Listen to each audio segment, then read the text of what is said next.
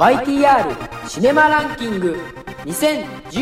じゃあ4いきましょうか。いいですか？はい、ウルフ・オブ・ウォール・ストリートですね、えーでこれは監督はマーティン・スコセッシ、えー主演がレオナルド・ディカプリオ。で共演にジョナ・ヒル、はい。そしてマシュー・マコノヒ、はい。まあ、この辺なんですけどまあとにかくですね、まあ、最低の映画。最低映画。ということで、あのものすごい話題になりましたけども、えーすごいんですよね、これなんと、えー、と劇映画の、まあ、いわゆる F ワード、F ワード、FUCK ですね、の登場回数が劇映画記録の506回という、大体2分から3分ぐらいに1回はファックって言ってるっていう映画で、ちなみにでも、これ、劇映画の記録ってなってたんで、うん。どういうことだと思って調べてみたら、うん。あの1位はドキュメンタリー映画で、90分の間に857回っていう映像があって、何の作品あこれタイトルが「ファック」という。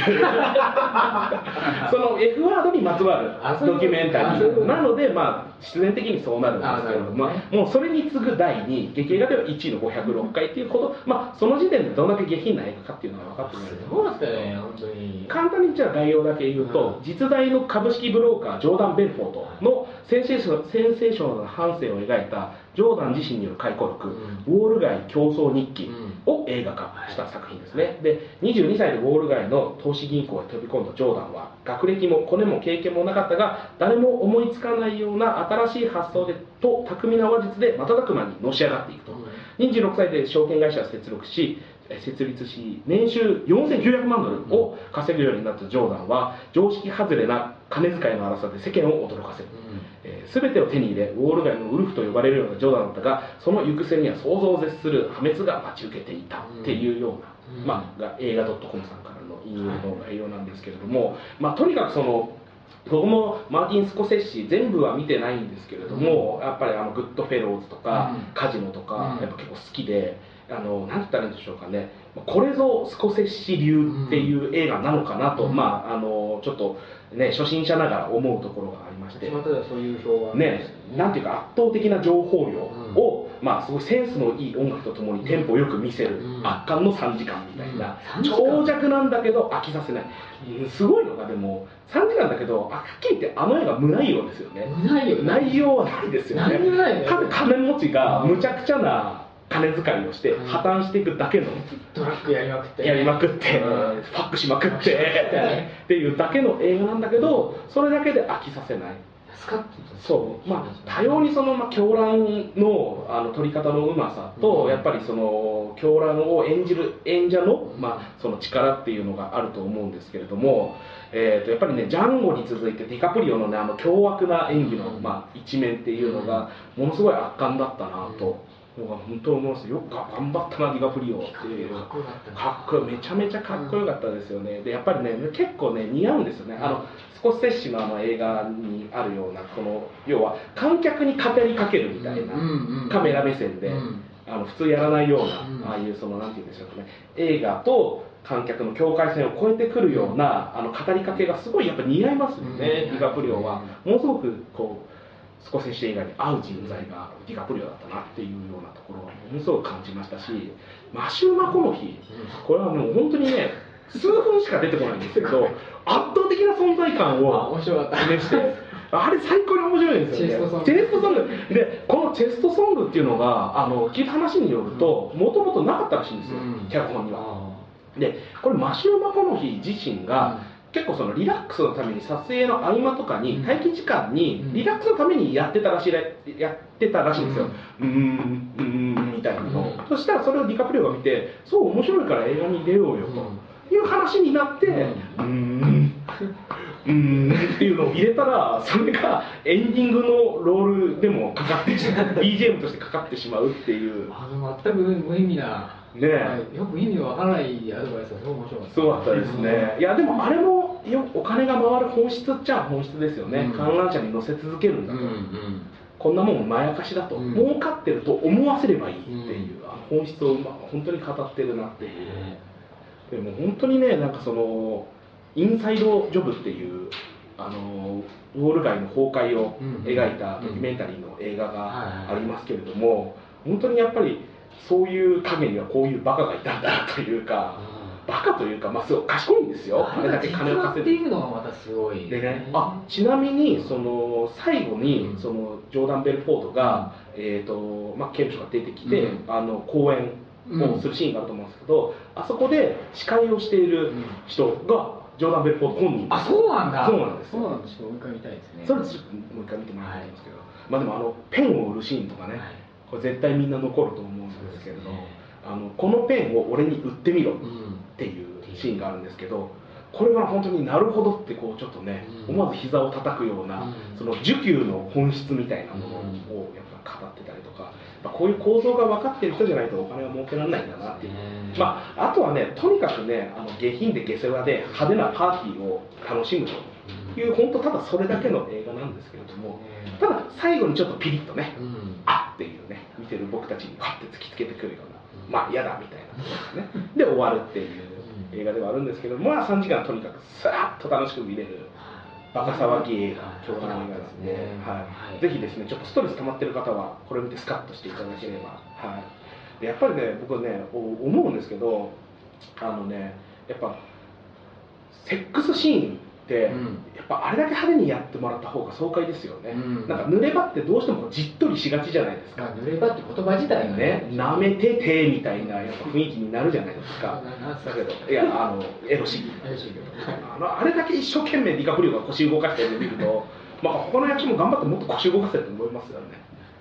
あそこまで上り詰めた人が、人前であんなに腰振らないですよ、なかなか。あれは本当に素晴らしかったですね。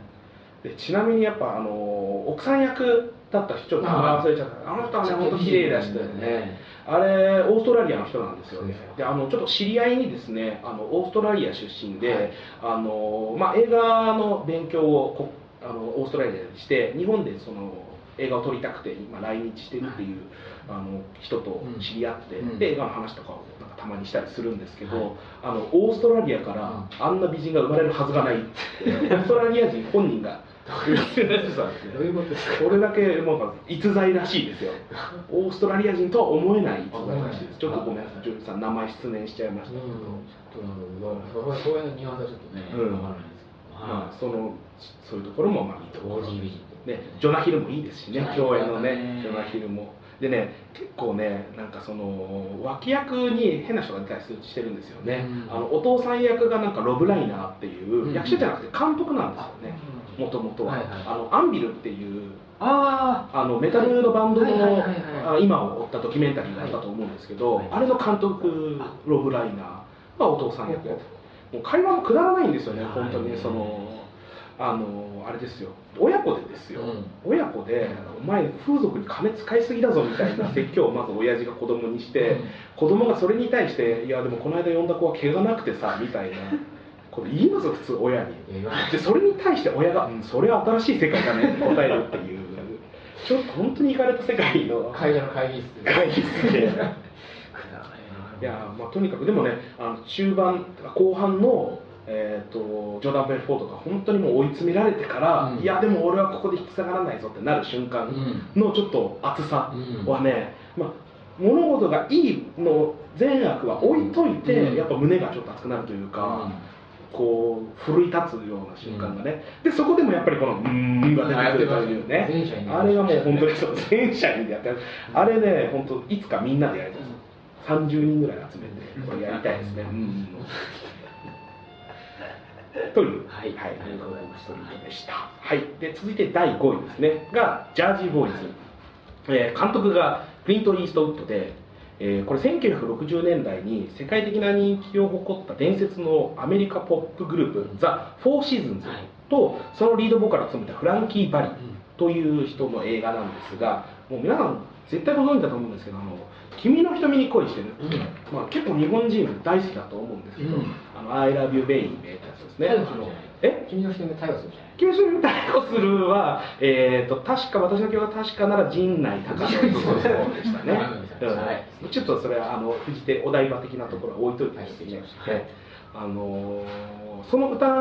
をにまつわる、うん。まあ、ストーリーというか、はい。その4シーズン2の、まあ、結成から、まあ、その終わりまでを、まあ、描いた映画なんですけれども、えーとにかくですねこの映画あの音楽シーンが最高なんです、うん。あ音楽がいいというだけではなくて、音楽シーンとしてすごい素晴らしいっていう、で特に僕がすごいグッときたのが中盤あかなり前半の方で、えっとボブ・ゴーディオという途中から参加するメンバーがいるんですよ。でちなみにこのボブ・ゴーディオっていう人がそのフォーシーズンズに参加する前にある曲をアメリカで大ヒットさせてるんですよ、うん。でその曲っていうのは、日本人なら誰でも知ってる。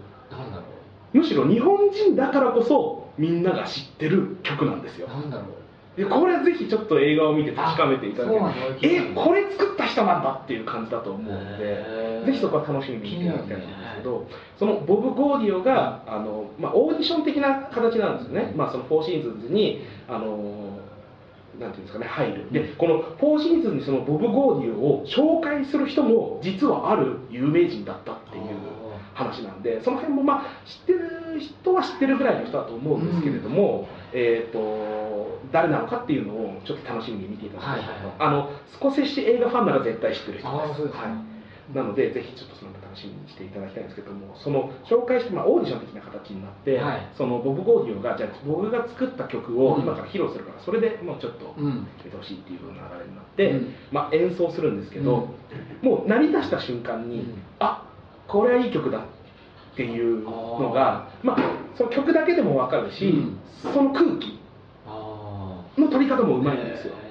でだんだんだんだんとそれまで懐疑的だったうん。周りのメンバーもうん。入ってくんですよね、ああ乗ってくるセッションしだすんですよ。いいね。でだんだん重なってくるんですよ、うん。最初はそのボーカルのフランキー・バリがうん。コーラスを入れ出して、うん。だんだんそこからこうギターが入り、うん。ベースが入りっていうなこのシーンがまあ圧巻ですんで、うん。もうこれ見るだけでも本当に見る価値あるっていう。感じなんでぜひちょっと見ていただきたいのとやっぱりそのね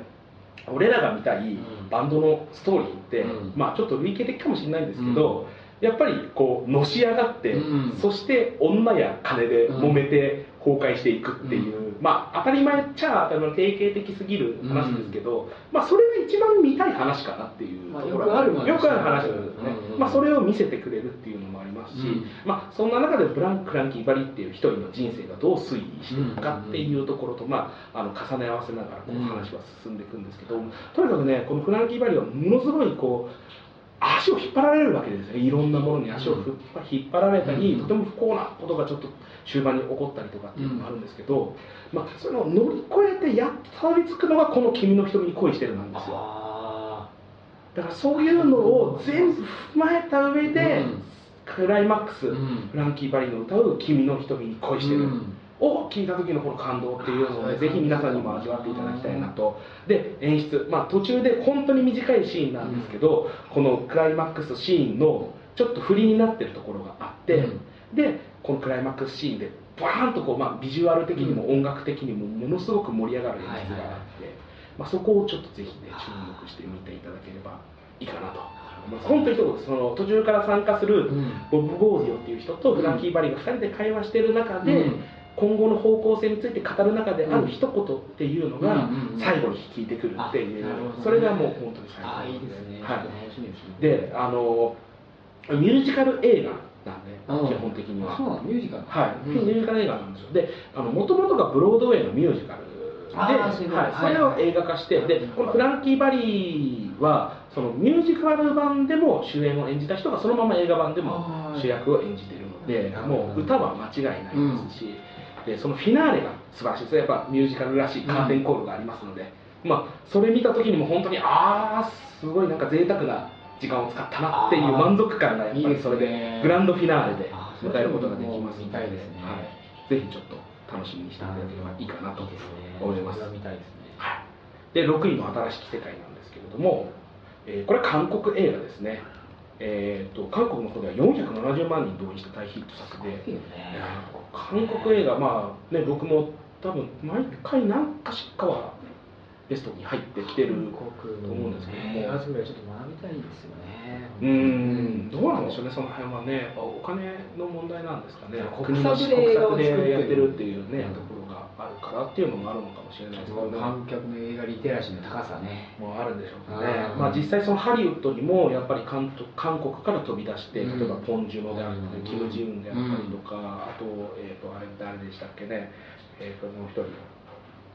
えー忘れちょっと名前ありましたけどあパク・チャンクですね。とかも、ね、どんどんどんどんハリウッドっていうのも海外に行ってますんで、まあ、海外からも高く評価される韓国映画、はい。でそこで大ヒットを飛ばしたあの潜入捜査もののはい映画なんですけれども、えー、と主人公はあ華僑の男、はいはい。あ中国系の韓国人の男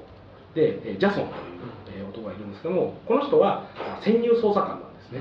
で潜入捜査官なんですけどもう組織のナンバー2の側近ぐらいまで上り詰めてるんですよ。映画のオープニングの段階で。あでそのジャソンとその、えー、と組織のナンバー2であるチョンチョンという男の、まあえーちょっとなんていうんですかねこう複雑な設定でありながらも、もう育まれていく友情仁義の話っていう感じなんですけれども、まあ、とにかくですねあのこのチョンチョンというキャラクター演じてるのがですね、えーファン・ジョンミンさんという役者さんなんですけど、とにかくこの人を見るだけでも価値がある映画なので。人の人を見ようん、とにかくねこの人がねまあ強くて可愛いんですよ、強くて可愛い。あのねちょっとねうん。あのお茶目なところがある人で最初の登場シーンも、えーとものすごい派手なレイバーみたいなグラサンかけて、うん。上下白のキメキメのスーツなんですけど、うん。履いてるのがつっかけみたいなものすごくちょっとあの変な格好をして最初に出てきて、うんうんうん。でものすごい親分肌で、うん。まあ、冗談言うし、うん。ジョークが大好きで、うん。でとにかく、まあ、あの人望の厚いナンバー2なんですけど、あのナンバーワンがですね、えー、ととある事故に巻き込まれて、うん。えー死んでしまうんですね。でそうなった時にうん。跡目争いが起こるわけです。でその跡目争いとそのジャソンの潜入捜査官としての働き、うん。でこのジャソンを裏で操っているのが、チェ・ミンシクっていう有名な韓国の俳優さんで、オールドボーイで主演してたりとか、最近ではあの悪魔を見たでうんものすごい凶悪なうん。犯人役を演じたチェ・ミンシクなんですけど今回はものすごい淡々とした渋い演技をもうしてるんですけどもそれもまた渋くて見どころなんですけどね、はいこのチェ・ミンシクが裏からこうジャソンを操る、ジャソンはもう抜けたいんですよ潜入捜査官潜入捜査官、もうやめたくてやめたくてしょうがないんですけど、あのチョンチョンとの間には確かな信頼関係っていうのもそれはそれで築かれていくんですこの間で揺れるジャソンで、えー、とその争いの中で、あのネズミが一匹まぐれ紛れ込んでるぞっていうまたこの新しい火種が生まれてきてうん。当然ジャソンは気が気じゃなくなるわけですよね、まあ、そのどうなるの？バレるの？バレないのサスペンスって、うん。まあ、ありがちですけど、まあ、これがものすごい見事で、うん。本当にね、えー汗かあくもう息を飲む結構バレるのバレないのサスペンスの連続っていうところがまず一つの見どころですね。その熱き友情とサスペンスっていう部分。でそれからチョンチョンの強くて可愛い姿もうとにかくちょんちょん強いんですよ、で向こうの映画であの結構多いんですけど、うん。刃物ドンキ多いんですよね。なんかその構想のシーンに、はい。銃拳銃でバンバンバンみたいなところ想像すると思うんですけど、殴り込みのシーンがみんな包丁とバットなんですよ。近接戦だね。すごいんですよ。であのエレベーターの中で包丁を持ったチョンチョン1人対包丁を持った5人っていう密室アクションがあるんですけどそこでのチョンチョンの凶悪な強さっぷりが半端じゃなくてこれもう血だらけになりますんでちょっと心臓の弱い方は大変ですけどね。見どころなんでぜひちょっと見ていただきたいなと、でこれがですねあのこれもラストシーンなんですよね、最後ですねもうそのチョンチョンとジャソンの関係っていうのはうん。もう見ててだんだんだんだんとやっぱり愛おしくなってくるわけですよ、うん。で最後そのラストシーンでその愛おしさがものすごい炸裂して、うん。そして切なさに変わるという。非常にうまい作りになってますので、はい。まあ、韓国映画お家芸の徹底的な暴力描写もあり、うん。まあ、そういう友情もあり、うん。ジェミン式の渋い演技もあり、うん。ハラハラドキドキのサスペンスもありで、うん贅沢な映画になってますので、うん。ぜひ見ていただきたいいいですね。韓国映画すごいね本当になんかもういやでも韓国映画だけじゃなくて日本映画もね本当にね最近は最近はっていうかもうすごいんですよ。あただ見られてないというだけで。そはいね。でそれがまあ第7位のね「そこのみ」ってこれも日本映画素晴らしい日本映画だったんですけれども、えー監督が王美穂さん、ね、で主演が綾野剛、えー共演が池脇千鶴、はい。それから菅田将暉、えー菅田将暉はあれ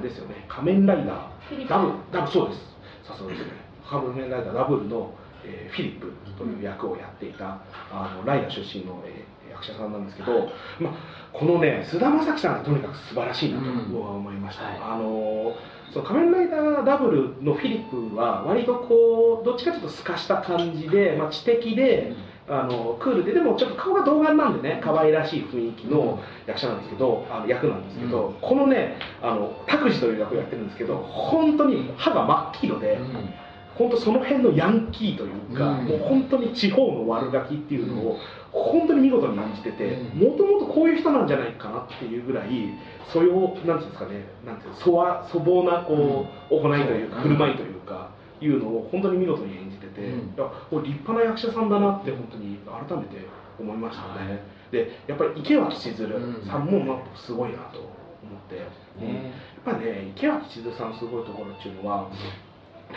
体張るじゃないですか。ありますよもねうすごい体張ってたじゃないですか、うん。ここでもものすごいハードなはセックス描写であったりとか、は暴力描写であったりとかっていうところにも体当たりで、いうん。まあ、挑んでて、まあ、何度も引き合いに出して申し訳ないんですけど、うん。ヘルタースケルターのね、あのー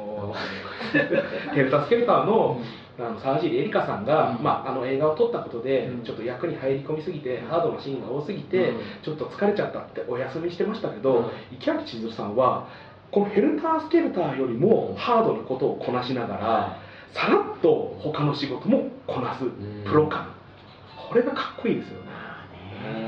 で池脇千鶴ってそのね池脇千鶴のすごいところってそれってハードな役で、まあ、ヘルタースケルターの時も池沢尻エリカはもう一辺倒だったじゃないですかあのテンション、うん。だけどこの池脇千鶴ってあのそういうなんかちょっとあなんていうんですかねあばずれた女性って像だけじゃなくて、うん。一瞬本当に可愛い女の子の姿とかをすごい自然に見せたりするじゃないですか、可愛いからね。うん。あのね基本可愛いっていうのはあるけども、でもなんかその屈託のない表情というか、そういうところが、まあ、本当にあの役のうまさというか、一辺倒でないそのうん。役に深みを与えるような演技をしてて、あこれ概要の方説明あしてなかったそういうこれかりねえーでこれ仕事を辞めブラブラと過ごしていた達夫。これが綾野剛ですね。が、えー粗暴だが人懐っこい青年拓司。これが菅田将暉とパチンコ屋で巡り合うと、えーついてくるよう案内された先は取り残されたように存在する一軒のバラック、うん。もう本当に貧乏人ザ貧乏人みたいな。本当にね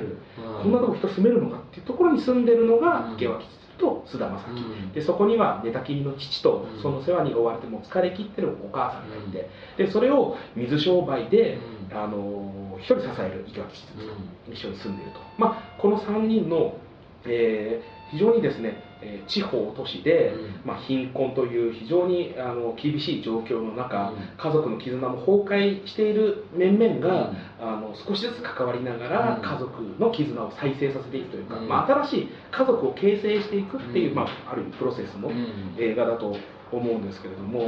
やっぱりこの綾野剛池脇千鶴菅田将暉のもう演技のこのアンサンブルというか掛け合いがもう本当にそれを見てるだけでも最高っていうそういう映画で、うん。まあ、本当にその派手なことは、まあ、起こら派手なことは起こらないというか、うん。その小さい話なんですけれども、あの非常になんていうんですかね今の現代社会のこう地方都市の貧困の現実うん。みたいなのも描きながら、うん。えー、とそこに家族の再生の未来みたいなのをちょっと重ね合わせるっていうかそのその先に探求するっていうような非常にあのいいテーマの作品じゃないかなと思いますし、はい。あの2014年のね映画僕85本見た中で、うん。多分この「そこのみにで光り輝く」に登場したうん。中島っていう役を演じた高橋和也さん、はいこれね多分ヒールとしては最強のヒールだとあ思うんですそうよ、ね、85なんか。見たいろんなヒールいましたけど、はい。最強ですねこあのそうですか。人がいやだってもしかしたら他の映画のヒールってうん。ありえないヒールが多いじゃないですか、うん。現実には存在しないというか、んんあとは遠い話であったり、うん。これ意外と自分の身近にもいるかもしれない確かにね。ヒールなわけですよ。こういうおっさんいるもんなこういうおっみさんのが牛耳ってるおかげで、うん。いろんなやつが割り食ってるっていう確かにね。ところがあるじゃないですか、農協とかに顔利くおっさんいそうだもんねそうそうそうそうそう。でなんかものすごいな保健所の検査のうん。裏情報とか知ってて、うん。それをリークしたりしながらうん。恩を着せてこう自分のこうなんていうんですかね座組を作ってって、地域を支配するみたいな、ものすごいなんかあの現実にある。そして自分のこうところに身が振り身に降りかかってくるかもしれない悪というか。一見すると愛想のいいおっさんですかそうそうそうそう。本当になんかそういう感じだったじゃないですか、うん。あの池脇千鶴がバイトしてる塩辛工場のところの社長とのやり取りなんか見てても、いやもう本当ね世話になってしょうが申し訳ないねみたいな、うん。いやなんもなんもとか言いながらこうなんか地域の顔役みたいな感じで、あのものすごいこう幅利かせてますけど、うん。実は裏でこんな悪どいことをやっていると、でまああのクライマックスの祭りのシーンで、あの菅田将暉に対して吐くあの最強の一言ですね、